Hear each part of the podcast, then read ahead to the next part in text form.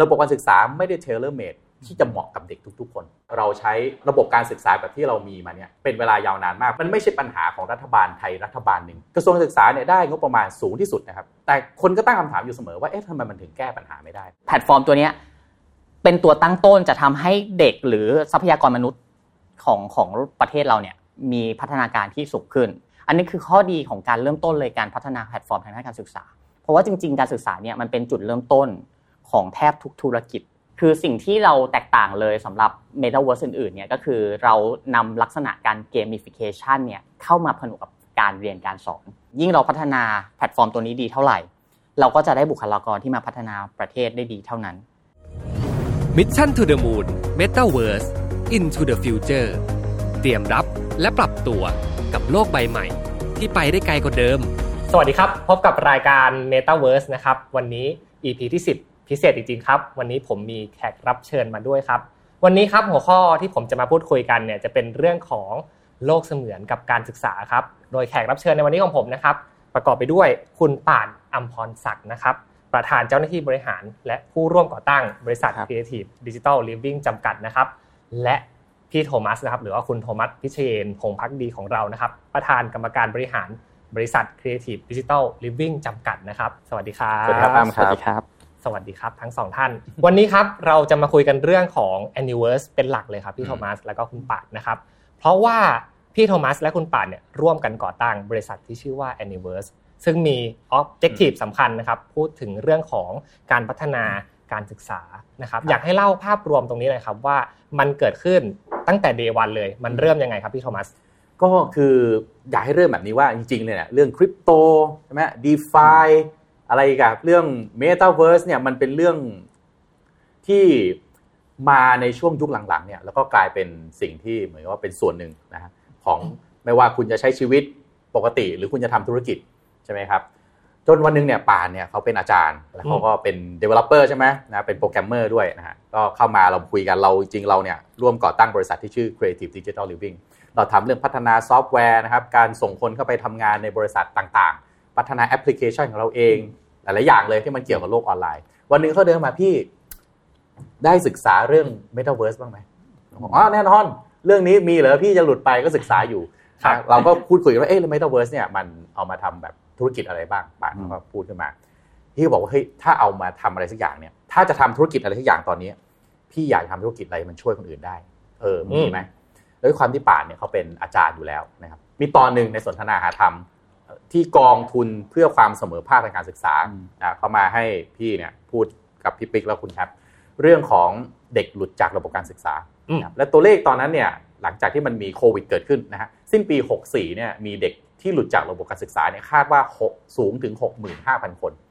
นะครับ65,000 คนเยอะขนาดไหนก็คือว่าเด็กจบกะเอ่อเรามีเด็กเกิดใหม่ปีละ600,000 คนก็เลยมีเด็กนักศึกษาที่เรียนจบก็ปีละประมาณ 600,000 คนนี่แหละนะครับ 65,000คนเท่ากับ10เข้ากับ10%ของเด็กที่อยู่ในระบบการศึกษา ซึ่งสูงมาก นอกจากนี้เนี่ยเมื่อต้นปีที่ผ่านมาเนี่ยเอ่อพี่ก็ไปอ่านข้อมูลเพิ่มเติมนะฮะจากแหล่งเดียวกันเลยกองทุนเพื่อความเสมอภาคทางการศึกษาเนี่ยประเทศไทยเรามีเด็กนักเรียนยากจนพิเศษ1ล้าน2แสนคน นี่คือปัญหาที่เรียกว่าเราเห็นอยู่ แต่ว่าเราไม่คิดว่ามันจะยิ่งใหญ่ขนาดนี้ครับพอป่านเขาคุยเรื่องของ Metaverse ขึ้นมาก็เลยว่าเฮ้ยถ้าเกิดเราทำ Metaverse เนี่ยทำอะไรที่มันไปแก้ปัญหาตรงนี้ได้ไหม ถ้าทำแล้วมันแก้ปัญหาตรงนี้ได้เนี่ย มันทำให้พี่รู้สึกว่าเฮ้ยเรามี purpose ที่ชัดเจนในการจะทำเราไม่อยากทำแค่มี Metaverse แล้วก็รู้สึก enjoy กับเทคโนโลยี แต่เรามองว่าเทคโนโลยีเนี่ยมันจะเอามาช่วยแก้ปัญหาอะไรบางอย่างในสังคม ในขณะที่เป็นธุรกิจที่มีความแข็งแรงยั่งยืนด้วยตัวเองได้ ไม่ใช่ว่าทำแล้วก็เหมือนบริจาคเป็นมูลนิธิครับมันก็ไม่ยั่งยืนนะฮะทำยังไงให้มันเป็นธุรกิจที่ซัสเทนในตัวเองอืมแต่ช่วยผู้คนในสเกลใหญ่ ๆ ได้ นี่คือที่มา ของการจัดตั้งนะบริษัทเนี่ย Creative Digital Living เราตั้งไว้อยู่แล้ว แต่ Metaverse ที่มาแล้วจะกลายเป็นหนึ่งในอ่าขาธุรกิจหลักของเราเนี่ยมีจุดประสงค์แบบนี้อืมโอเค ก็ชัดเจนตรงประเด็นนะครับอืมเจอ pain point มาอืมในเรื่องของระบบการศึกษาอืมและเรื่องของการหลุดจากระบบต่างๆ มากมายครับนะครับ ตอนนี้เรามีโจทย์ใหญ่สำคัญนะครับอืมมี vision มาแล้ว ผมมาอืมถามคุณป่านบ้างเลยครับครับ พอได้รับโจทย์มาแบบนี้แล้วนะครับ แล้วก็เป็นผู้เชี่ยวชาญเรื่องของการพัฒนาเทคโนโลยีด้วย ศึกษา Metaverse มาด้วยเป็นอาจารย์สอนด้วย พอจุดเริ่มต้นแรกนะครับ ที่พี่โทมัสเข้ามาคุยแล้วเนี่ยเราไปปรับใช้หรือว่าไปตั้งกระบวนการอย่างไร เพื่อที่จะได้มาสุดท้ายมาเป็นปลายทางเป็น Anyverse ตอนนี้ครับโอเคครับก็หลังจากที่ได้คุยกับทางคุณโทมัสนะครับกับพี่โทมัสนะครับเรื่องของปัญหาเรื่องการศึกษาเข้ามาเนี่ย ก็ทำให้ผมได้ลองเอาโจทย์ตัวนี้มานั่งคิดว่า Metaverse เนี่ยจุดแข็งของ Metaverse คืออะไร แล้วก็จะนำสองอย่างนี้มาผนวกกันได้ยังไง ที่จะทำให้สร้างแพลตฟอร์ม หรือสร้างโลกเสมือนขึ้นมาโลกเสมือนหนึ่งที่จะมาช่วยแก้ปัญหาทางด้านการศึกษา ไม่ว่าจะเป็นเนื้อหาการเรียนรู้จะเข้าทำยังไงให้เข้ามาสู่ในโลกออนไลน์โลก Metaverse หรือว่าวิธีการสอนรูปแบบไหนเนี่ยที่จะเข้ามาสู่ใน Metaverse เนี่ยที่จะทำให้กลุ่มผู้เรียนเนี่ยที่ขาดโอกาสที่หลุดระบบตรงนี้สามารถเข้ามาถึง ในในโอกาสตรงนี้ได้นะครับ ซึ่งก็เป็นปัจจัยหนึ่งที่เราเป็นเป็นโจทย์ที่ challenge อย่างหนึ่งแต่ว่า เราก็พยายามจะแก้โจทย์ตรงนี้ให้ได้นะครับ ก็เป็นเป็นโอกาสที่ดีที่จะเอาตัว Metaverse มาใช้ครับผมผมเชื่อว่าทางพี่โทมัสแล้วก็คุณป่าเองมีความตั้งใจดีอยู่แล้วกับเรื่องนี้ แต่มีปัญหาหนึ่งนะครับเป็นปัญหาสำคัญของประเทศไทยเลยนะครับซึ่งนั่นคือการเลือกตั้งระบบการเลือกตั้งถูกต้องครับพี่โทมัสผมไม่เถียงครับเรื่องนี้โอเค คือเรื่องของความเหลื่อมล้ำทางการศึกษาใช่ไหมครับ และพอเราเห็นภาพนะครับที่อาจจะไกลตัวกับบางคนอาทิเช่น เรามองว่าเทคโนโลยีเนี่ยยิ่งไกลตัวจากคนที่เรียนอยู่อาจจะต่างจังหวัด หรือว่าคนที่ไม่ได้เข้าถึงเทคโนโลยี และการมี Metaverse มาช่วยเรื่องของระบบการศึกษา หรือความเหลื่อมล้ำตรงนี้เนี่ยมันจะแก้ปัญหาเรื่องนี้ได้จริง หรือไม่พี่โทมัสมีมุมมองยังไงบ้างครับ เรื่องนี้ผมไปบรรยายมาเซสชันหนึ่งคำถามเหมือนที่อ้ำถามเลย ว่า Metaverse เนี่ยมันแก้ปัญหาความเหลื่อมล้ำได้จริงหรือ ตรงนี้อยากจะให้แยกมันออกก่อน มันมีเรื่องของเทคโนโลยีนะครับและมันก็มีปัญหาอยู่ ทีนี้เราเนี่ยเป็นคนตรงกลางที่จะเอาเทคโนโลยีเนี่ยมาแก้ปัญหา แต่ณขั้นต้นเนี่ยครับปัญหามันมีอยู่ใหญ่มากอยากให้มองเห็นปัญหาว่าปัญหาเนี่ยมันเหมือนกับว่ามันหมักหมมมาเรื่อยๆนะฮะถ้ามันเป็นฟอสซิลก็คือตอนนี้ฟอสซิลเนี่ยโอ้โหแบบว่าบริกดำบันนะครับมีมูลค่าสูงมากไอการที่คุณจะไปแก้ปัญหามันด้วยการแบบโป้งทีเดียว หรือว่ามีกุญแจสักดอกหนึ่งแล้วแบบแก้ปัญหาได้หมดเนี่ยเป็นไปไม่ได้ ต้องค่อยๆคิดค่อย แก้ไปทีละจุด การเอา Metaverse เนี่ยมาจัดการเรื่องระบบการศึกษาเนี่ยอย่างแรกก่อน เราอยากช่วยคนที่มีความเรียกว่ามีมีศักยภาพในตัวเองในระบบการศึกษาก่อนนะครับ กลุ่มคนเหล่านี้คือใครน้องๆ นักศึกษาในปัจจุบันปัญหาของเขาคือเขายังไม่เขาเรียนจบมายังไม่รู้เลยว่าตัวเองชอบอะไร อือยู่ในระบบการศึกษาเนี่ย ภาคภาคปกติ อะไรภาคบังคับ 12 ปีบวกกับในมหาลัยอีก 4 ปีบางทีบวกปริญญาโทเรียนจบมายังงงๆตัวเองอยู่ แต่ว่ามันปัจจุบันเนี้ยมันมี เทคโนโลยีอย่างนึงเรียกว่าบล็อกเชนครับเราเนี่ยเอาบล็อกเชนมา develop เข้าไปใน Metaverse ของเรา เพื่ออยากคอยเก็บนะครข้อมูลของน้องๆเหล่านี้ที่เวลาที่เขาไปใช้เวลาอยู่ใน Metaverse เนี่ยเขาเอาเวลาไปอยู่กับอะไรตัวอย่างเช่น น้องบางคนจบสถาปัตย์มา เก่งด้านสถาปัตย์มากเลย แต่จริงๆแล้วเนี่ย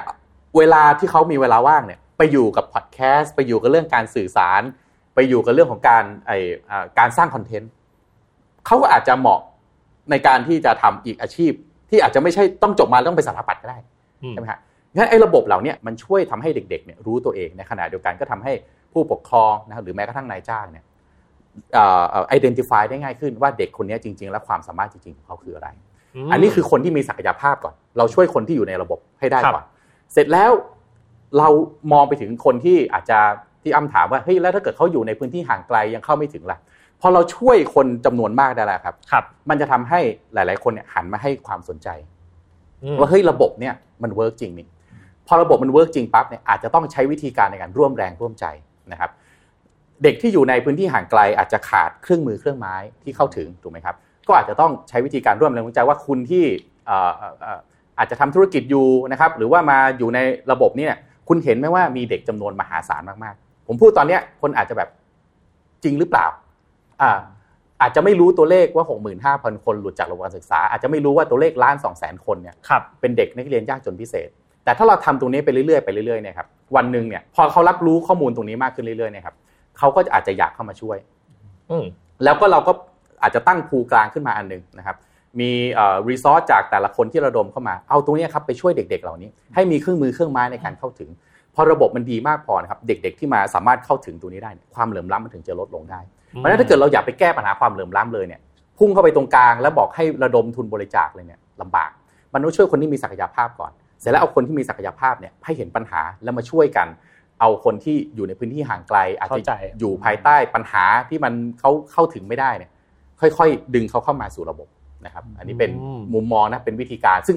ไม่รู้จะถูกจะทำได้ไม่รู้ต้องค่อย ๆทำไป ครับครับก็คือต้องมี step ไปทีละ step ใช่นะครับเข้าใจเห็นภาพมากขึ้นครับพี่โทมัสแล้วก็ค่อนข้างเห็นด้วยนะครับอืมว่าอย่างน้อยนะครับ ถ้าเกิดว่ามันมีคนริเริ่มหรือว่ามีมีจุดตั้งต้นที่ดีเนี่ยมันก็จะช่วยขยายวงกว้างมันไปได้นะครับ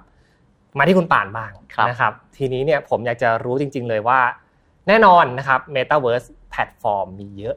ครับเยอะมากนะตอนนี้นะครับอืประเทศไทยน่าจะมี หลากหลายแล้วนะปัจจุบันนะครับต่างประเทศนี่ไกลไกลมากๆแล้วครับแต่นะครับ Anyverse เนี่ยก็เป็นหนึ่งในแพลตฟอร์มที่มีจุดเด่นอืมจุดหนึ่งนะครับนั่นก็คือเรื่องของการศึกษาครับและมีการบอกกล่าวนะครับว่าถ้าเกิดว่ามาเรียนแล้วเนี่ยก็จะเป็น learn to earn เล่าให้ฟังหน่อยครับว่าครับ learn to earn คืออะไรโอเคได้ครับ ก็ระบบของ Anyverse นะครับเราสร้างขึ้นเพื่อการศึกษาในเฟสแรกนะครับ ซึ่งการศึกษาในเนี้ยเราแน่นอนเราต้องทำให้ผู้เรียนเนี่ย เข้ามาในโลกเสมือนเนี่ยแล้วมีการเรียนรู้ที่สนุกครับ คือสิ่งที่เราแตกต่างเลยสำหรับ Metaverse อื่นๆเนี่ยก็คือเรานำลักษณะการ gamification เนี่ยเข้ามาผนวกกับการเรียนการสอนนะครับอืมต้องบอกว่าจริง ๆ แล้วมันเกิดจากสมการ 2 อันที่เราตั้งขึ้นมาก็คือ learn to earn กับ teach to earn นะครับจริง ๆ มันจะมีได้ทั้งสองฝั่งก็คือหมายความว่าผู้เรียนเนี่ยถ้าเปิดตั้งใจเรียนเนี่ยก็สามารถสร้างรายได้จากการเรียนได้ ส่วนเนาะการเรียนแล้วเนี่ยการเรียนที่ผู้เรียนจะสนุกเนี่ยก็ต้องมาจากผู้สอนด้วย ถ้าครับเผื่อผู้สอนยิ่งสนุกกับการสอนด้วยเนี่ยก็จะทำให้ผู้สอนก็จะได้เช่นกันนะครับ อันนี้จุดตั้งต้นก่อนของแพลตฟอร์มตัวนี้นะครับ เสร็จแล้วลักษณะการเข้ามาสู่ใช้งานการเรียนในส่วนของ Anyverse เป็นยังไง ก็คือในเรื่องของ Anyverse เนี่ยอย่างแรกเลยคือผู้เรียนเนี่ยจะเข้ามาในสถานที่เรียนต่างๆ ไม่ว่าจะเป็น virtual campus หรือว่าเป็นโรงเรียนสอนกวดวิชาจริง ๆ สามารถ ใช้ได้กับสถาบันกวดวิชาต่างๆ ด้วยนะครับ ก็คือพอผู้ผู้เรียนเนี่ยเข้ามาในในโลกแห่ง Metaverse ตัวเนี้ยก็เหมือนจะต้องมาดูมิชชั่นเหมือนการเล่นเกมครับคือเวลาการเรียนเนี่ยก็จะทำให้เขาสนุกขึ้น เขาจะจะไปเลือก mission ที่จะต้องไป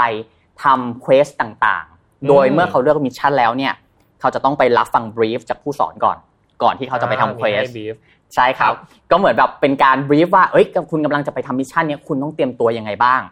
หลังจากนั้นเมื่อคุณรับ brief แล้ว คุณก็จะไปเข้าไปเล่นเกม ลักษณะเป็นลักษณะ MMORPG นะครับถ้าเผื่อใครยังจินตนาการไม่ออกว่า MMORPG ยังไงก็คือผู้เล่นจะได้รับ mission มา ก็จะไปเจอ monster เจอศัตรูต่างๆนะครับที่จะมาโจมตีเราโดยที่เราเนี่ยก็เปรียบเสมือนเป็นผู้เล่น ที่จะต้องเลือกการโจมตี แต่การโจมตีเนี่ย จะไม่เหมือนกับการโจมตีเกมทั่วไป เพราะว่าคุณครับจะต้องตอบคำถามจากการ brief มาก่อน จากการเตรียมตัวมาก่อน แล้วก็นอกจากนั้นถามว่ามีคำถามว่า เอ๊ะแล้วทำไมทำไมเป็น learn to earn ยังไงอืมในการเล่นเกมเนี่ย ถ้าเผื่อจินตนาการว่าเมื่อก่อนเนี่ย เวลาเราเล่นเกมเนี่ยจะมี drop item ครับคนก็จะเอา item เนี่ยไปขายนอกอืมแพลตฟอร์มถูกไหมครับ แต่เนื่องด้วยเทคโนโลยีปัจจุบันเนี่ยมันมีบล็อกเชนเข้ามา มีในเรื่องของอ่า DeFi เข้ามาหรือว่าอะไรก็ตามในระบบเนี่ยมันถึงทำให้มีการแลกเปลี่ยน item ตรงเนี้ย สามารถ return กลับมาเป็นอาจจะเป็นทุนการศึกษาให้กับผู้เรียนได้ หรือว่าโอ้เอาไปพัฒนาทางด้านอื่น ๆ ได้อีกนะคครัรับบอันนี้ก็เป็นลักษณะของ Anniverse คพี่รับขอเสริมตรงนี้นิดหนึ่งดีขคอรับต่อจากคำถามที่อ้ำบอกเมื่อกี้ครับว่า คืออย่างนี้ก่อนว่า definition ของ xxx to earn ทั้งหลายนะครับ play to earn หรือของเราทำ learn to earn เนี่ยคืออยากให้เข้าใจตรงนี้ก่อนว่า anniversary ที่เราทำเนี่ย learn to earn ไม่ได้แปลว่าคุณมาเรียนแล้วคุณได้เงินเลยอืมันเพราะว่าแบบนั้นมันไม่ใช่ระบบเศรษฐกิจที่ยั่งยืน มันไม่ยั่งยืนในตัวเองมันคือเอาเงินคนใหม่ที่เพิ่งเข้ามาในระบบไปจ่ายเงินคนเก่าครับ แบบนั้นก็จะอาจจะไม่ต่างกับแชร์ลูกโซ่ แล้วก็มีความอ่อนแอมากๆในระบบเศรษฐกิจของมันเอง แต่ที่เราทำก็คือว่าเด็กที่เข้ามาอยู่ในระบบเนี่ยครับจากเดิมเนี่ยถ้าเป็นนักศึกษานักเรียนที่อาจจะไม่มีทุนทรัพย์มากนะเขาก็ต้องทำงานไปด้วยเรียนไปด้วย ซึ่งก็ต้องบอกว่าโดยทักษะความรู้ความสามารถที่นักเรียนนักศึกษาอายุน้อยๆมีเนี่ยมันเป็นแรงงานที่ไม่มีทักษะ เพราะฉะนั้นเขาต้องไปทำงานที่อาจจะไม่ได้ค่าค่าจ้างสูงมากนะอืมโดยทั่วไป อาจจะมีครับน้องๆบางคนที่มีความถนัดด้านใดด้านหนึ่งเป็นพิเศษ ก็เลยโชคดีอาจจะพอได้อาชีพที่มันพอหารายได้ แล้วพอมาเอ่อจ่ายค่าเทอมค่าเรียนค่าหนังสือค่าเรียนพิเศษได้ แต่ในทางปฏิบัติเนี่ยคนโดยทั่วไปโดยส่วนมากเนี่ยมันน้องๆ ไม่สามารถที่จะทำแบบนั้นได้ ชักหน้าไม่ครัถึบงหลังไปทำงานเนี่ยวันหนึ่งอาจจะได้ค่าจ้างร้อยสองร้อยมันไม่ถึงค่าแรงอืมขั้นต่ำด้วยซ้ำการที่สามารถให้เขายกมาอยู่ในระบบออนไลน์ จะด้วยวิธีการใดเดี๋ยวว่ากันนะครับ แต่เราสร้างโอกาสตรงนี้ก่อนเนี่ยพอเขาเข้ามาเนี่ยระบบเศรษฐกิจที่น้องสามารถมาเรียนมี NFT นะครับมีบล็อกเชนต่างๆ ตรงเนี้ยทำให้เขาสามารถสร้างรายได้ของเขาได้อืมนะฮะพอเขาสร้างรายได้หารายได้ให้กับตัวเองได้ ก็เอาตัวนั้นไปจ่ายค่าเทอมค่าเรียนต่างๆ อาจจะมีน้องในกลุ่มหนึ่งเข้ามาแล้วก็อาจจะไม่ได้มีความสามารถในการเอ่อสร้าง NFT หรืออะไรมากนัก ก็อาจจะมีระบบที่เป็นแชร์พูลที่คนที่อยู่ในนี้ เอาเอาเอาทุกคนมาโดเนทตรงนี้ไหม แล้วเดี๋ยวระบบที่เป็นบล็อกเชนเนี่ยแมทช์ให้กับน้องๆที่เข้ามาแล้วอาจจะบอกขาดทุนทรัพย์โอเคแบบนี้เป็นต้นนี่คือคำว่า learn to earn นะครับในอ่าระบบที่ Anyverse เราตั้งใจจะสร้างขึ้นมา โดยมีตัว gamification เป็นตัวขับเคลื่อนในการสร้าง incentive คือในการสร้างแรงจูงใจอืมให้คนรู้สึกว่าอยากอยู่ในระบบ ไม่ใช่ครับเข้ามาแล้วก็ขออภัยนะเดินไปเดินมาแล้วก็ไม่รู้ว่าจริงๆ แล้วต้องเข้ามาทำอะไรกันแน่ หรือหา community แต่นี่เข้ามาชัดเจนคือคุณมาสอนคุณก็ได้กลับไปคำว่าได้กลับไปคือไม่ใช่ยิ่งสอนยิ่งได้เงิน คุณก็ต้องมีวิธีบางอย่าง คุณก็ต้องมี NFT มีอะไรไหมคนเรียนก็เช่นกัน เข้ามาเรียนมีระบบเศรษฐกิจมี NFT มีวิธีการขายมีตลาดแลกเปลี่ยนเกิดขึ้น คุณก็ได้รายได้กลับไป นี่คือ definition ของ learn to earn แบบ Anyverse นะครับที่อยากจะเข้าใจครับเรียนตรงนี้ไว้ก่อน เพราะว่าไม่อยากให้เข้าใจเดี๋ยวเราคุยคุยกันไปคุณผู้ฟังจะเข้าใจว่ายิ่งเรียนยิ่งได้เงินเหรอ ไม่ใช่ คุณจะเรียนคุณจะสอนนั่นคือการสร้าง productivity คุณต้องสร้างผลิตภัณฑ์ คุณต้องสร้าง ก็คือมาร่วมกันพัฒนามันด้วยถูกต้องใช่ไหมครับถูกต้องเป็น decentralized operating system ใช่ใช่ไหมครับ แต่ว่าเป็นรูปแบบของการเรียนใช่ใช่ครับ เข้าใจเคลียร์มากครับพี่โทมัส แล้วผมคิดว่าก็เป็นโมเดลหนึ่งนะที่ไม่ค่อยได้เห็นเท่าไหร่นะครับครับ แล้วก็รอรอติดตามมากๆเลย ครับทีนี้ทีนี้ผมอยากจะรู้ว่าณปัจจุบันนะครับ เรามีระบบการศึกษาเดิมอยู่ ประเด็นนี้น่าถามพี่โทมัสอืมอืมที่แห ผมแหมอยากถามจริงๆครับนี่นี่คือรอพี่โทมัสมามาคุยกันเลยครับ ก็เพราะว่าเรามีระบบการศึกษาเดิมอยู่ครับ แถมยังแบ่งออกเป็นหลาย sector ด้วยอืมหลายรูปแบบด้วยนะครับ ไม่ว่าจะเป็นภาครัฐอืมเอกชนครับเอกชนคงไม่น่าห่วงอืมแต่ว่าภาครัฐนะครับที่มีเรื่องของพื้นฐานโครงสร้างครับของการเรียนเดิมมาอืมทีนี้เนี่ยเข้าใจว่าตัวแพลตฟอร์มตัวเนี้ย หรือว่าใครก็ตามนะครับที่มีความสนใจอยากจะพัฒนาแพลตฟอร์มครับเพื่อประโยชน์ของการเรียนนะครับครับต่อไปในอนาคตอะมันต้องผ่านกระบวนการพูดคุยอืมกับภาครัฐด้วยใช่ไหมถูกต้องและมัน sync กันยังไงต่อไปในอนาคตครับเอ่อผมพูดตรงนี้ได้เต็มที่เพราะว่าที่บ้านผมเนี่ยเป็นเอ่อครอบครัวอาจารย์แล้วก็ครู ตั้งแต่รุ่นทวดปู่คุณพ่อคุณแม่ก็เป็นอาจารย์นะครับ สอนทั้งในระดับมัธยมแล้วก็มหาวิทยาลัยอืม แล้วก็ได้ทุนด้วยอะไรด้วย มีผมคนเดียวนะฮะที่ไม่ได้เป็นอาจารย์นะครับในในครอบครัวของผมประเด็นของการแก้ไขปัญหาเรื่องระบบการศึกษาเนี่ยต้องบอกว่าประเทศไทยเราเราอาจจะรู้ว่าปัญหานี้แย่จริงแต่ต้องบอกว่าเท่าที่ผมพยายามรีเสิร์ชแล้วก็ติดตามบทความนะครับหรือว่าการวิเคราะห์ต่างๆ ของคนที่มีความเชี่ยวชาญทางด้านนี้ ต้องบอกว่าเราปัญหาเรื่องระบบการศึกษาเป็นกันทั่วโลกแม้กระทั่งในประเทศที่เราบอกโอ้โหพัฒนาแล้วสหรัฐอเมริกาอะไรต่างๆเหล่านี้นักการศึกษาก็ยังบอกว่าเฮ้ย ระบบการศึกษาสมัยเนี้ยไม่ทันโลกปัจจุบัน เราคงไม่พูดถึงมหาวิทยาลัยแบบ Ivy League อะไรพวกนั้นนะฮะอันนั้นครับคือเขาดีจริงครับๆแต่ถ้าพูดแบบโดยทั่วไปเนี่ยปัญหาเยอะ แล้วก็เป็นประเด็นในเรื่องที่ว่าระบบการศึกษาไม่ได้ tailor-made ที่จะเหมาะกับเด็กทุก ๆ คน คุณมีเด็กร้อยคนคุณใช้ระบบการศึกษาระบบเดียวเพราะฉะนั้นเด็ก 100 คนก็อาจจะมีสัก 20 คนที่ได้ประโยชน์จริง ๆ จากระบบนี้แต่อีก 80 คนคือก็เรียนไปแล้วก็ไม่แน่ใจว่ามันเหมาะกับตัวเองหรือเปล่า เพราะฉะนั้น challenge หรือความท้าทายนี้ทั่วโลก นี่ผมหาให้เห็นภาพใหญ่แบบนี้ก่อน ทีนี้พอย่อยภาพลงมาในประเทศไทยเราเนี่ยเราต้องบอกว่าเราใช้เอ่อเอ่อระบบการศึกษาแบบที่เรามีมาเนี่ย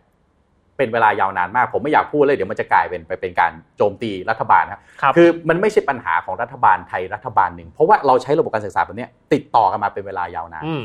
ซึ่งเป็น challenge แล้วก็เป็นความท้าทายของคนที่อยู่ในระบบการศึกษาโดยเฉพาะคนที่เป็นระดับบริหาร เช่น ตั้งแต่รัฐมนตรีเป็นเป็นลงมา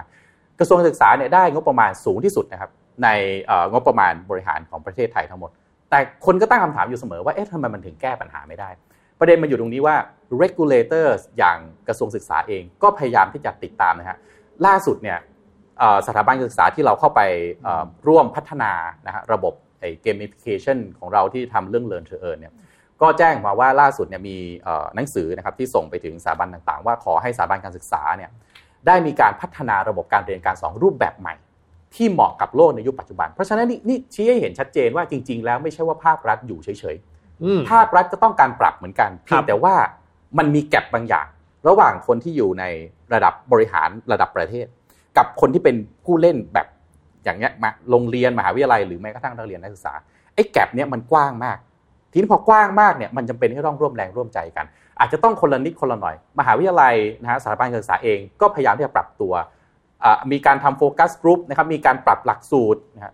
ล่าสุดเนี่ยผมก็มีโอกาสไปร่วมร่างหลักสูตรนะฮะให้กับมหาวิทยาลัยนะครับสองสาแห่งเหมือนกัน ที่เขาก็พยายามปรับตัวว่าจากเดิมเนี่ยถ้าเรียนด้านด้านเดียวไม่พอเขาก็เอา 2 หรือ3คณะมารวมกันเรียนทีเดียวปั๊บ ได้ปริญญาจาก 2 คณะเลยแบบนี้เป็นต้น เพราะฉะนั้นในระดับผู้เล่นในระดับเลเยอร์ของของเรียกว่าของคนที่ทำทำงานด้านนี้เขาปรับตัวแหละด้านบนสำหรับผู้บริหารเนี่ยผมเชื่อว่าเขาพยายามทำอยู่นะครับเพียงแต่ว่าอาจจะยังไม่รวดเร็วอย่างที่ประชาชนหรือคนทั่วไปอย่างเราเนี่ยคาดหวัง แต่ผมเชื่อว่าถ้าไม่ปรับตัวนะครับลำบากแน่นอน regulators อย่างกระทรวงการศึกษา จำเป็นอย่างมากเลยครับ ที่จำเป็นจะต้องทำงานร่วมกับภาคเอกชน โดยเฉพาะเรื่องเทคโนโลยี เพราะว่าเทคโนโลยีเนี่ยมันพิสูจน์มาแล้วหลายที่มันช่วยแก้ปัญหาได้จริง ไม่ว่าจะเป็นเรื่องระบบการเรียนการสอนที่เรียนจากที่ไหนก็ได้ หรือเป็นเรื่องการ certify คืออย่างนี้ในเรื่องระบบการศึกษาเนี่ยมันมีเรื่องเรื่องใหญ่นึงคือคุณวัดผลประสิทธิภาพการเรียนการสอนยังไง นี่คือเรื่องใหญ่ที่สุด เด็กเรียนแล้วจบออกมาใช้ได้หรือเปล่า ก็ต้องเคยเขาก็ต้องยอมรับตามความเป็นจริงนะฮะว่าระบบการวัด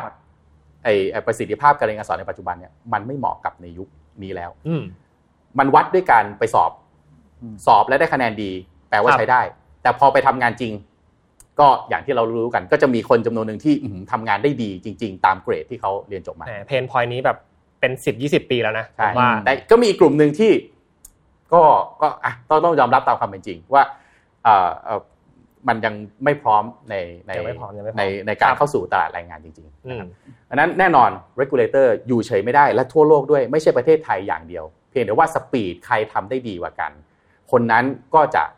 โชคดีหน่อย แล้วก็จำเป็นมากๆว่าในรัฐบาลหรือว่าในแม้กระทั่งในกระทรวงศึกษานะครับ ต้องเอานักพัฒนาด้านไอทีหรือโปรแกรมเมอร์เข้าไปเป็นส่วนหนึ่งครับ เพราะว่าไม่งั้นมันจะตามไม่ทัน คือระบบการเรียนการสอนที่ใช้หนังสือมานั่งอ่านอ่านอ่านไปทุกวันเนี่ยไม่ทันแล้ว เราต้องยอมรับแบบนั้น ระบบการเรียนการสอนออนไลน์นะครับมีเรื่องบล็อกเชนนะครับมีเรื่องของการการเรียนที่มันคุณอยู่ในพื้นที่ห่างไกลก็ได้ มีเรามีระบบ 5G เรามี connectivity ที่มันกว้างไกล ตรงนี้แหละคือสิ่งที่ถ้าผู้บริหารในระดับประเทศ ตามตรงนี้ไม่ทัน แล้วใช้วิธีการแก้ปัญหาแบบเดิมๆนะครับไปแก้ที่ความแบบวิธีการประเมินครูอาจารย์ ครูอาจารย์ต้องทำเรื่องวิทยาฐานะครูอาจารย์ต้องเข้าประชุม ยากยากมากที่จะแก้ปัญหาตรงนี้ได้นะครับ แต่ว่าทั้งนี้ทั้งนั้นไม่อยากก้าวล่วงนะฮะในอำนาจของผู้บริหารประเทศผม ผมเชื่อว่าตอนนี้ท่านก็รับทราบปัญหานี้แล้ว แล้วก็พยายามแก้ปัญหาอยู่ ถ้าอยากให้เรามีส่วนร่วม อยากให้อย่างเราตัวเล็กๆอย่างเราอยากมีส่วนร่วม บอกได้เสมอ เราก็พร้อมยินดีที่จะไปเป็นส่วนหนึ่งในการร่วมแก้ปัญหาด้วยเช่นกัน ครับ โอเคพี่โทมัส ทีนี้ผมขอคุณป่านบ้างเมื่อกี้ ฟังฟังอยู่ แล้วก็ได้คำถามเพิ่มเข้ามานะครับ ตอนนี้เอาออฟสคริปต์ไปแล้วนะครับรู้สึกสนุกมากๆเลยนะครับ ที่วันนี้ได้มาพูดคุยกัน ผมเข้าใจว่าข้อจำกัดหลาย ๆ คนนะครับ ที่เป็นผู้ฟังหรือว่าคนที่ผ่านประสบการณ์จริงกันมาแล้ว เข้าใจแหละว่าการศึกษามันเป็นยังไงณปัจจุบัน แต่ทีนี้นะครับในฐานะของคนสร้างแพลตฟอร์มละกัน และก็คนทำ analysis มาแล้วนะครับ ในบริบทของประเทศไทยเนี่ยอยากจะให้นะครับคุณป่านลองเล่าให้ฟังหน่อยได้ไหมว่า แล้วข้อดีล่ะ กับการทำแพลตฟอร์ม หรือว่าการพัฒนาเทคโนโลยีการศึกษาในประเทศไทย ณ ปัจจุบันเนี่ยมันมีข้อดีอะไรบ้างเผื่อนะครับเผื่อคนที่กำลังลังเลอยู่สมมตินะครับในการจะพัฒนาเทคโนโลยีหรือเอาตัวเองกระโดดเข้ามาในโอเชียนตรงนี้นะครับและอยากจะมาจอยกับ Anyverse หรือว่าอยากจะทำอย่างอื่นเพื่อการศึกษาบ้าง เขาอาจจะยังไม่เห็นว่ามันเปลี่ยนอะไรได้ แต่ว่าเนี่ยพี่โทมัสบอกแล้วว่า จริง ๆ มันมีแนวโน้มที่จะทำได้ดีมากขึ้น ดีขึ้นไปเรื่อยๆ ทีนี้อยากดูข้อดีจริง ๆ ครับว่า ประเทศไทยดีกว่าประเทศอื่นยังไง ครับผม ก็ต้องบอกว่าเนื่องด้วยเราเนี่ยการพัฒนาแพลตฟอร์มตัวเอ่อ Metaverse ขึ้นมา Anyverse ตัวนี้นะครับเข้ามาช่วยการศึกษาข้อดีก็คือ 1 คือพอทุกอย่างมันขึ้นระบบออนไลน์นะครับการศึกษาเนี่ยพอขึ้นระบบออนไลน์เนี่ยสังเกตว่าการทำออฟไลน์กับออนไลน์ต่างกันที่กันที่เรา collect data เมื่อเรามี data เมื่อไหร่เนี่ยเราสามารถนำ data ส่วนนี้ไปวิเคราะห์และประเมินผลในการพัฒนาการในระบบต่างๆ ต้องบอกว่าปัญหาทุกปัญหาเนี่ยมันมีข้อดีที่ซ่อนอยู่เนาะครับ เช่นเวลาประเทศเราสมมุติมีปัญหาเรื่องความเหลื่อมล้ำการเข้าถึงทางด้านโอกาสต่างๆเนี่ยมันเป็นจุดที่ทำให้เราได้เรียนรู้วิธีการที่นำแพลตฟอร์มตัวเนี้ยเข้าไปทำโซลูชันนะครับทำโซลูชันที่การรู้ได้อย่างไรว่าเด็กคนนี้เก่งยังไงที่เหมาะกับวิชาไหน พอพอพอเข้าใจภาพไหมครับว่า สมมุติแบบว่า สมมุติเด็กสนใจวิชาหนึ่ง เขาสนใจด้วยเพราะตามเพื่อน หรือว่าเขาสนใจด้วยตัวเขาเองใช่เขาก็สามารถวัดผลได้จากการเข้าไปอยู่ในแพลตฟอร์มเนี่ยแบบที่คุณโทมัสได้พูดแบบที่โทมัสได้พูดว่า โอเคฉันใช้ชีวิตใน Metaverse มันทุกอย่างมัน correct on blockchain ครับ Data ตรงนี้มันเลยจะถูกนำมาวิเคราะห์ แล้วมาแนะนำให้กับเด็กเหมือนเป็น guideline การขาดโอกาสต่างๆ เช่น สมมุติการขาดโอกาสที่สมมุติเด็กขาดการแนะนำ ในบางอย่างระบบเนี่ยจะมาช่วยแนะนำเด็กได้ ว่าเขาควรไปเรียนรู้อะไรเพิ่มเติมนะ ควรพัฒนาอะไรเพิ่มเติมนะนะครับ ซึ่งแพลตฟอร์มตัวนี้เป็นตัวตั้งต้นจะทำให้เด็กหรือทรัพยากรมนุษย์ของของประเทศเราเนี่ยมีพัฒนาการที่สูงขึ้น พอพัฒนาการที่สูงขึ้นแล้วเกิดอะไรขึ้นต่อ แน่นอนในภาคธุรกิจต่างๆ ที่สามารถได้บุคลากรไปช่วยพัฒนาในภาคธุรกิจต่างๆ ต่อ อันนี้คือข้อดีของการเริ่มต้นเลยการพัฒนาแพลตฟอร์มทางด้านการศึกษา เพราะว่าจริง ๆ การศึกษาเนี่ยมันเป็นจุดเริ่มต้นของแทบทุกธุรกิจ เพราะเชื่อว่าทุกคนที่ทำงานในทุกด้านเนี่ยแน่นอนต้องมาจากภาคการศึกษาก่อนนะต้องเรียนรู้ศึกษาวิธีการต่างๆ แล้วก็ได้รับการแนะนำมาแล้วก็มาทำงานต่อในแต่ละด้านนั่นแหละครับนี่นี่คือจุดหนึ่งที่ที่เรามองเห็นว่าครับแพลตฟอร์มมีความสำคัญที่จะต้องเอามาพัฒนาเอาแพลตฟอร์มทางด้านการศึกษามีความสำคัญมากๆ ที่เราควรจะคำนึงถึง แล้วก็ พัฒนาต่อยอดให้ดียิ่งขึ้น ยิ่งเราพัฒนาแพลตฟอร์มตัวนี้ดีเท่าไหร่ เราก็จะได้บุคลากรที่มาพัฒนาประเทศได้ดีเท่านั้น โอเคนะครับครับ ก็เหมือน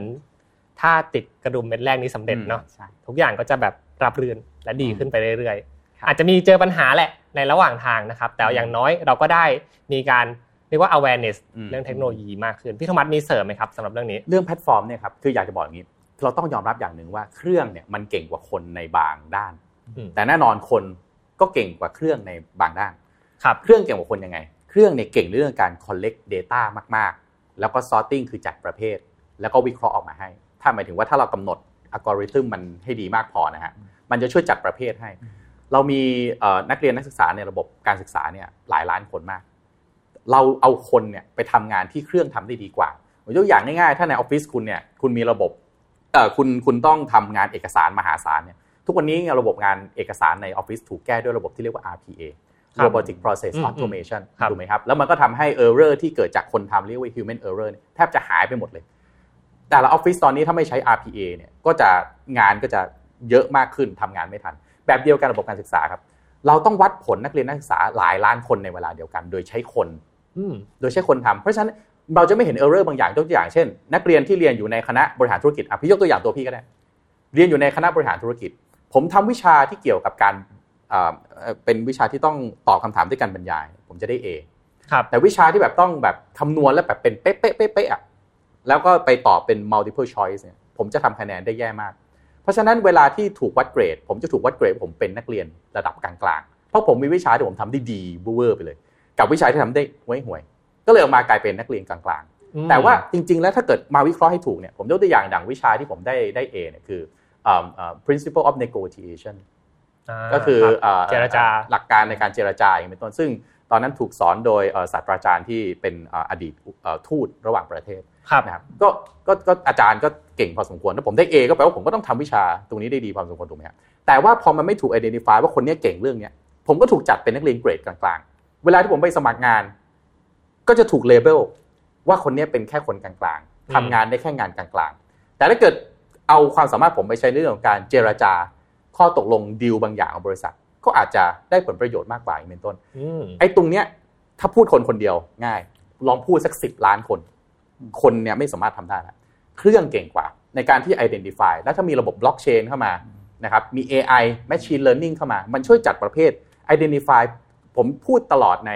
ในพอดแคสต์หรือไม่ว่าจะรายการไหน ผมเชื่อว่าโลกนี้ไม่มีคนโง่ ไม่มีคนไม่ได้เรื่อง มันมีแต่คนเหมาะกับเรื่องไหนกับไม่เหมาะกับเรื่องไหนแต่ทุกวันนี้เราเราพยายามที่จะเลเบลคนว่าคนนี้เก่ง กับคนนี้ไม่เก่ง ซึ่งมันมันผิดมากๆเลยมันมันผิดวิธีการที่ธรรมชาติสร้างมนุษย์ขึ้นมา ธรรมชาติสร้างมนุษย์สิ่งมีชีวิตขึ้นมาทั้งหมด บนโลกนี้ไม่ว่าเป็นพืชสัตว์คน มันมีความสามารถที่แตกต่างกันไป หนอนก็เก่งเรื่องหนึ่งพึ่งเก่งเรื่องหนึ่งไส้เดือนเก่งเรื่องหนึ่งมนุษย์เรามันก็ต้องเหมือนกัน มันก็ต้องเก่งไม่เหมือนกันถูกไหมฮะ เพราะนั้นถ้าเกิดว่าเราให้เครื่องเนี่ยมาเป็นตัว identify เราจะได้ข้อมูลมาก้อนหนึ่งที่ใหญ่มากๆ ซึ่งกำหนดชะตาชีวิตและอนาคตของคนแต่ละคน ซึ่งเรากำลังพูดเรื่องนี้เรื่องใหญ่มาก ใช่ใช่ไหมฮะและสิบล้านคนถ้าเกิดระบบมันสามารถจัดได้ว่าสิบล้านคนนี้ เรามีห้าแสนคนนะ ที่เก่งเรื่องเศรษฐศาสตร์มากๆ เรามีอีกสองล้านคนที่เก่งเรื่อง finance แต่ไอคนเก่ง finance อาจจะไม่เก่งเศรษฐศาสตร์ก็ได้ยกตัวอย่างแบบนี้ต้นมันมีนะคนที่อาจจะเป็น CFO โอ้คำนวณเรื่องของเอ่อเอ่อ financial ratio เป๊ะเป๊ะเป๊ะเป๊ะวางแผนเรื่องการเงินดู balance sheet บริษัทเก่งมากเลย แต่ไปถามเขาภาพแมคโครก็อาจจะแบบ คืออะไรเงินเฟ้อเกี่ยวอะไรด้วยอาจจะไม่รู้ไปเลยก็เป็นไปได้แบบนี้เป็นต้น เรามีอีกอีกอีกหนึ่งล้านห้าแสนคนที่อาจจะเก่งในเรื่องของสังคมสงเคราะห์ และตรงนี้ค่อยๆไป deploy เอาบุคคลเหล่านี้ไปจัดอยู่ในกลุ่มสถานที่ที่เหมาะสมกับเขา มันจะทำให้เขาเปล่งประกาย เราจะมีประชากร 67-68 ล้านคนของประเทศที่มีความสุขอย่างน้อยอะมีความสุขเพราะได้ทำในสิ่งที่ตัวเองรู้สึกว่ามันใช่ตัวเองครับไม่ต้องทนทุกข์ทรมานไปทำในสิ่งที่เราเขาตัวเขาถูก ไม้บรรทัดบางอันมาบอกเขาว่าคุณต้องทำอันนี้ อืมแล้วก็ทรมานเป็นสิบปียี่สิบปี จนกระทั่งบางทีจนเกษียณยังแบบงงๆเลยว่าที่เรียนจบมาจนถึงวันเนี้ยเขาทำอะไรอยู่ แล้วเอามนุษย์นะครับ อันนี้คือเครื่องนะ และเอามนุษย์ไปทำพาร์ท ที่มนุษย์ทำได้ดี สิ่งที่มนุษย์ทำได้ดีคืออะไรครับ empathy และก็ sympathy ซึ่งเป็นสิ่งที่เครื่องทำไม่ได้ หุ่นยนต์ empathy และ sympathy ไม่ได้นะครับอืมหุ่นยนต์เห็นใจคนที่เอ่อขาดโอกาสขออภัยคนพิการ หุ่นยนต์จะไม่เข้าใจครับ ว่าคนพิการความรู้สึกของเขาที่ไม่สามารถขออภัยนะฮะขาพิการยืนวิ่งไม่ได้คุณยังไม่เข้าใจ มนุษย์เราเข้าใจ เอาคนน่ะไปทำตรงนั้น ว่าเฮ้ยเราเราจะมอบโอกาส ให้กับกลุ่มคนเหล่านี้ยังไง ไปเอมพัตตีได้ไหมว่า มันมีน้องบางคนที่ที่บ้านเขาหาเลี้ยงบ้านสี่ห้าคนเขาต้องทำอยู่คนเดียวเลย เรามีวิธีไหนเข้าไปช่วยเขาได้บ้างไหมตรงเนี้ยผมว่ามันจะทำให้ the world is a better place อะ make the world a better place ซึ่งผมว่ามันเป็นสิ่งที่คนมีกำลังทุกคนน่าจะทำตรงนี้ คือแน่นอนการสร้างเวลอะมันก็มันก็เป็นมิชชั่นที่ช่วยให้เรียกว่ามันทำให้ตัวเอแต่ละคนมันก็มีความเป็นอยู่ที่ดีขึ้นนะ แต่ผมคิดว่าถ้าถ้าเราทำตรงนี้ได้เนี่ยซึ่งผมก็ไม่เชื่อว่าผมทำได้นะ ผมไม่ใช่อีลอนมัสก์ผมไม่ใช่มาร์คซักเกอร์เบิร์กผมมีแค่แนวคิด แล้วอาจจะทำได้ประมาณสัก 0.0001%ของที่อีลอนมัสก์ทำได้อาจจะน้อยไปแล้วเติมศูนย์ไปอีกหลายตัว0.0000คือเก่งน้อยกว่าเขาเยอะอะครับแต่ผมเชื่อว่าถ้าเกิดว่าเฮ้ยเราเราเราใช้วิธีการแบบนี้ในการเดินหน้าแล้วก็ขับเคลื่อน ไม่ว่าจะเป็นเอ่อวงการไหนก็ตามจะการศึกษา อย่างเราอยู่ในวงการการศึกษาที่เราทำอยู่นะฮะจะเป็นภาคสังคมการบริหารประเทศอะไรต่างๆ ผมเชื่อว่าทั้งหมดออกมาดีหมด แล้วอันเนี้ยมันจะทำให้เราไม่ต้องแบบจินตนาการภาพเหมือนไอ้ภาพคนเหล็กที่แบบว่าต่อไปมันมีไอ้ไอ้สกายเน็ตที่แบบเฮ้ยจะมาลุกลานมนุษย์แบบผมผมผมไม่เชื่อว่าภาพอย่างนั้นมันมันจะเกิดครับถ้าเกิดว่าเราให้หุ่นยนต์ทำในสิ่งที่มนุษย์ เราไม่จำเป็นจะต้องทำและเอามนุษย์มาทำในสิ่งที่มนุษย์ควรจะต้องทำและหุ่นยนต์ทำไม่ได้ นี่คือคำว่าแพลตฟอร์มที่แท้จริงโอเคอืมก็ค่อนข้าง ค่อนข้างครบครบถ้วนนะครับ ทีนี้ทีนี้ผมขอถามต่ออีกนิดนึงนะครับ ซึ่งเป็นคำถามที่อยากจะถามจริง ๆนะครับ เข้าใจว่าณตอนเนี้ยพี่โทมัสบอกเองนะครับว่าแน่นอนถ้าเกิดว่าอยากจะมาร่วมกันมาก ๆนะครับ ก็เข้ามาเรียนด้วยกันในแพลตฟอร์มนี้ก่อนอืมเข้ามาร่วมกันก่อนนะครับในช่วงเดือนแรกๆ หรือว่าปี นี่ไม่ได้จะถามว่าเลือกผู้ว่าเลือกเบอร์อะไรใช่ไหมไม่ได้ถามนะโอเคใกล้เคียงครับใกล้เคียง เข้ามาร่วมเล่นกันก่อนอืมทีเนี้ย AI อะก็จะเริ่มทำงานและเริ่มเก็บข้อมูลอืมประมวลผลต่างๆนะครับ แต่ทีนี้ผมไม่แน่ใจนะ ว่ามันมีนโยบายใดๆไหมที่เกี่ยวกับเรื่องการศึกษาณปัจจุบันนี้ที่อยากจะส่งเสียงไปให้ถึงภาครัฐนะครับ หรือหรือเอาง่ายๆก็คือผู้ว่าก็ได้แค่ในกรทมนะตอนนี้ก็ได้ครับ ที่เกี่ยวข้องกับการศึกษาและเทคโนโลยีโอเคที่ควรจะแอดออนเข้ามา และทำให้เรื่องของ Metaverse อืมเทคโนโลยีเอง หรือเรื่องใดๆก็ตามที่จะเกิดขึ้นต่อไปเนี้ยมันไปในทิศทางที่ดีขึ้นแน่นอนพี่โทเอามัสเอาอาจารย์ก่อนไหมนี่อยู่ภายในใจเป็นหมื่นล้านคำแน่นอนาโอเค มีอะไรที่อยากเชิญสื่อไหมอาจารย์ป่านครับ โอเคครับ ก็ของพี่มีของพี่มีถ้าอยู่ภายในใจเป็นสิบล้านคำเลย โอเค ก็คือถ้าเผื่อภาคการศึกษานะครับ ก็คืออยากให้สนับสนุนให้เด็กที่ภาคต่างจังหวัดเนี่ยได้มีโอกาสเข้าถึงเทคโนโลยีที่มากขึ้นนะครับเพราะเชื่อว่าเด็ก อีกหลาย ๆ เขตหลายๆอำเภอตำบลหลายอำเภอเนี่ยยังขาดแคลนเรื่องอุปกรณ์อยู่นะครับ อยากให้ให้ภาครัฐเนี่ยลองเข้าไปดูลองเข้าไป เชื่อว่าอาจจะมีเข้าไปดูอยู่บ้างแล้ว แต่ว่าก็อาจจะลองไปสำรวจว่ายังมีภาคไหนที่ยังขาดอยู่ เพราะว่าตรงจุดนั้นเนี่ยจะเป็นการเปิดโอกาสให้กับเด็กที่อยู่ต่างจังหวัดที่ยังขาดโอกาสอีกหลายส่วนด้วยกัน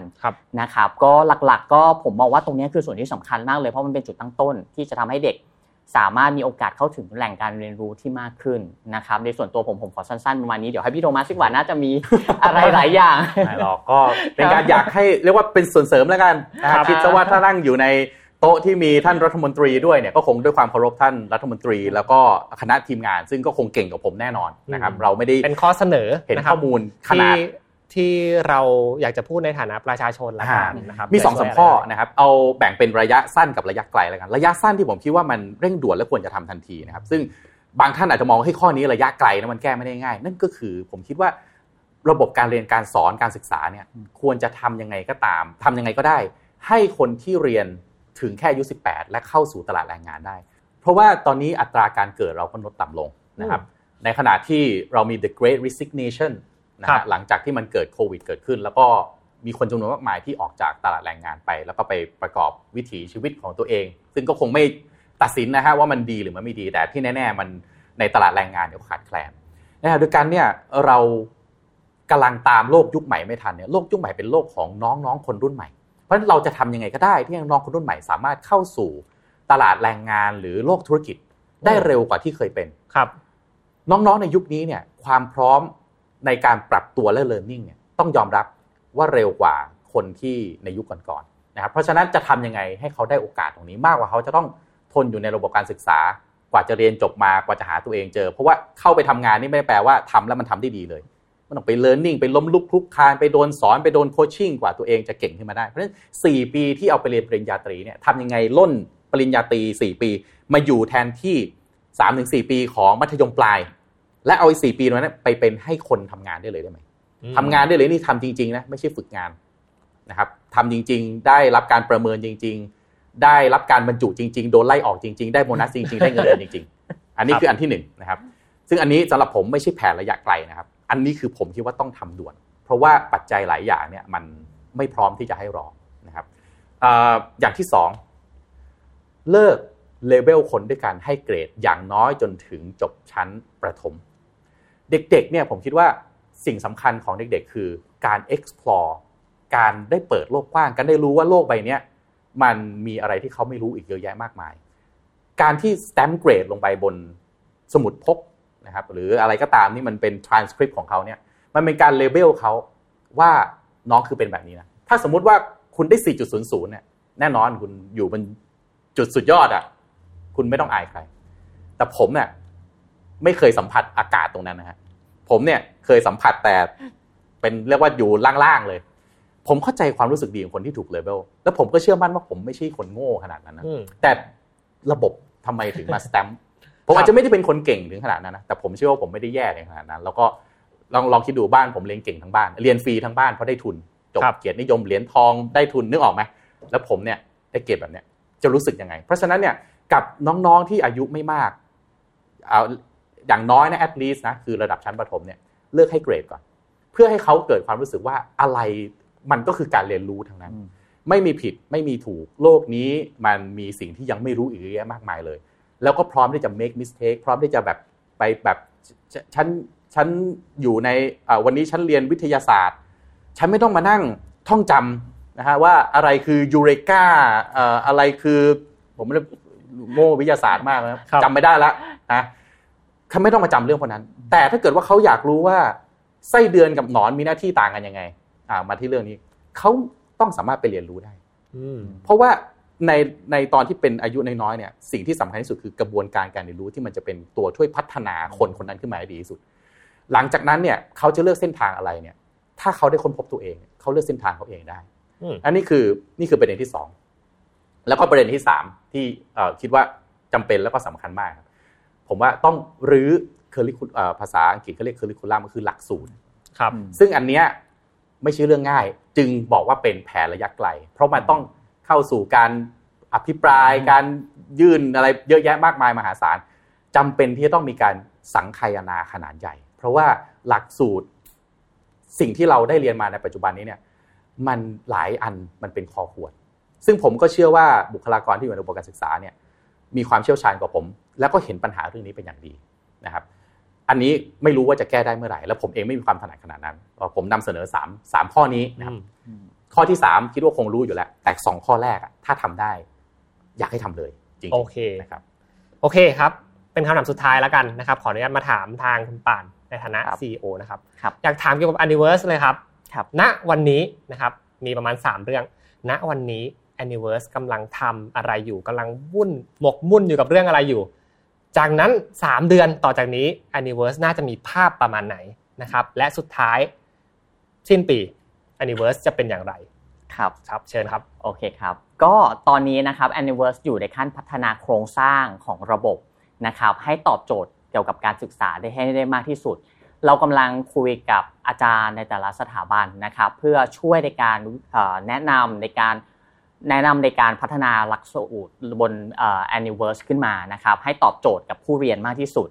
นะครับในในด้านของระบบนะครับ ส่วนในด้านของอีก 3 เดือนข้างหน้าเนี่ยสิ่งที่จะเกิดเนี่ยระบบเนี่ยจะเริ่มมีการให้มีการทดสอบในเรื่องของ gamification นะครับในเรื่องของการ learn to earn นะครับก็จะเริ่มมีกลุ่ม tester กลุ่มกลุ่มย่อยๆ เริ่มเข้ามาได้เรียนรู้ก่อน แล้วก็จะเริ่มเปิดหลักสูตรเล็ก ให้ลองทดสอบระบบ เพื่อแน่นอนในการพัฒนาระบบทุกอย่างเนี่ยครับมันจะต้องมีการเทสแล้วก็การมานั่งพัฒนาต่อยอดต่อจากระบบเดิม ก็ต้องใช้เวลานิดนึงนะครับ แล้วก็ถามว่าต่อไปเนี่ยจะเป็นยังไง ผมมองว่า Anniverse เนี่ยจะเป็นเป็นแพลตฟอร์มที่จะเข้าไปอยู่ตามมหาลัยต่างๆ ที่ให้นักเรียนนักศึกษานะฮะมีโอกาสได้เข้ามาพบประสบการณ์ใหม่ การเรียนรู้รูปแบบใหม่นะครับที่เป็นมากกว่าการเรียนออนไลน์ เพราะแน่นอนมั่นใจว่ามันจะเป็นอะไรที่ตื่นเต้น แล้วก็จะทำให้นักเรียนนักศึกษาเนี่ยได้ประสบการณ์ในการเรียนรู้ที่พูดง่ายๆก็คือจากที่เป็นหน้าจอสองมิติ ก็จะต้องได้ประสบการณ์ที่เริ่มมีการเอาอุปกรณ์เข้ามาใช้บ้างนะครับ เช่นแว่น VR นะครับที่พอใส่เข้าไปเนี่ยก็จะได้เจอเพื่อนๆในโลกเสมือน ปกติเนี่ยเรียนในโลกออนไลน์เราเจอหน้าจอสองมิติ บางคนก็ปิดกล้อง บางคนก็ ไม่เห็นไม่เห็นการแอคทิวิตี้ต่างๆของเพื่อนเลย หรือกิจกรรมต่างๆของเพื่อน แต่อนาคต next anniversary เนี่ยจะทำให้ทุกคนอยู่บ้านก็รู้สึกว่าเหมือนอยู่มหาลัย เหมือนอยู่โรงเรียนนะฮะก็เป็นอะไรที่แบบผมเชื่อว่าจะตื่นตาตื่นใจสำหรับผู้เรียนแล้วก็สนุกกับการเรียนที่มากขึ้นโอเคครับโอ้โหอยากกลับไปเรียนครับพี่โทมัสทุกวันนี้ยังไม่มีแว่น VR ใช้ผู้ใหญ่กันไหมครับครับอุ้ยแต่ว่าเมื่อกี้เห็นภาพแล้วก็เห็นความตั้งใจ มากๆเลยผมแอบถามได้ไหมอันนี้ไม่แน่ใจถ้าให้ข้อมูลได้รบกวนนะครับ มีมหาลัยใดขยับตามเราแล้วบ้างไหมอันนี้อาจจะต้องขออุบไว้ก่อนโอเคเพราะว่าตอนนี้เราก็เซ็นกับหลายที่คือที่อุบไว้ก่อนเพราะอะไรฮะเพราะว่ากำลังกำหนดวันแถลงข่าวอ๋อ MOU เหรอครับใช่การเซ็น MOU นะครับเดี๋ยวคงจะได้เห็นตามหน้าข่าวก็ฝากติดตามบนแพลตฟอร์มแล้วก็เว็บไซต์ของเราเดี๋ยวติดตามใน Mission To The Moon ก็ได้ครับใน Mission ก็ได้แล้วก็จะมาอัปเดตกันครับผม โอเค ก็วันนี้ครบถ้วนมากๆนะครับ ทั้งพี่โทมัสเองแล้วคุณป่านให้ข้อมูลความรู้ดีมาก แล้วก็ให้ภาพรวมของการศึกษากับโลกเสมือนเทคโนโลยีต่างๆ ได้อย่างครบถ้วนจริง ๆ ไว้มีโอกาสหน้าขอเชิญมาพูดคุยกันต่อนะครับดีมากครับยังไงวันนี้ก็ขอบคุณทั้งสองท่านมากๆครับ สวัสดีครับ สวัสดีครับ Mission to the Moon Metaverse into the future เตรียมรับและปรับตัวกับโลกใบใหม่ ที่ไปได้ไกลกว่าเดิม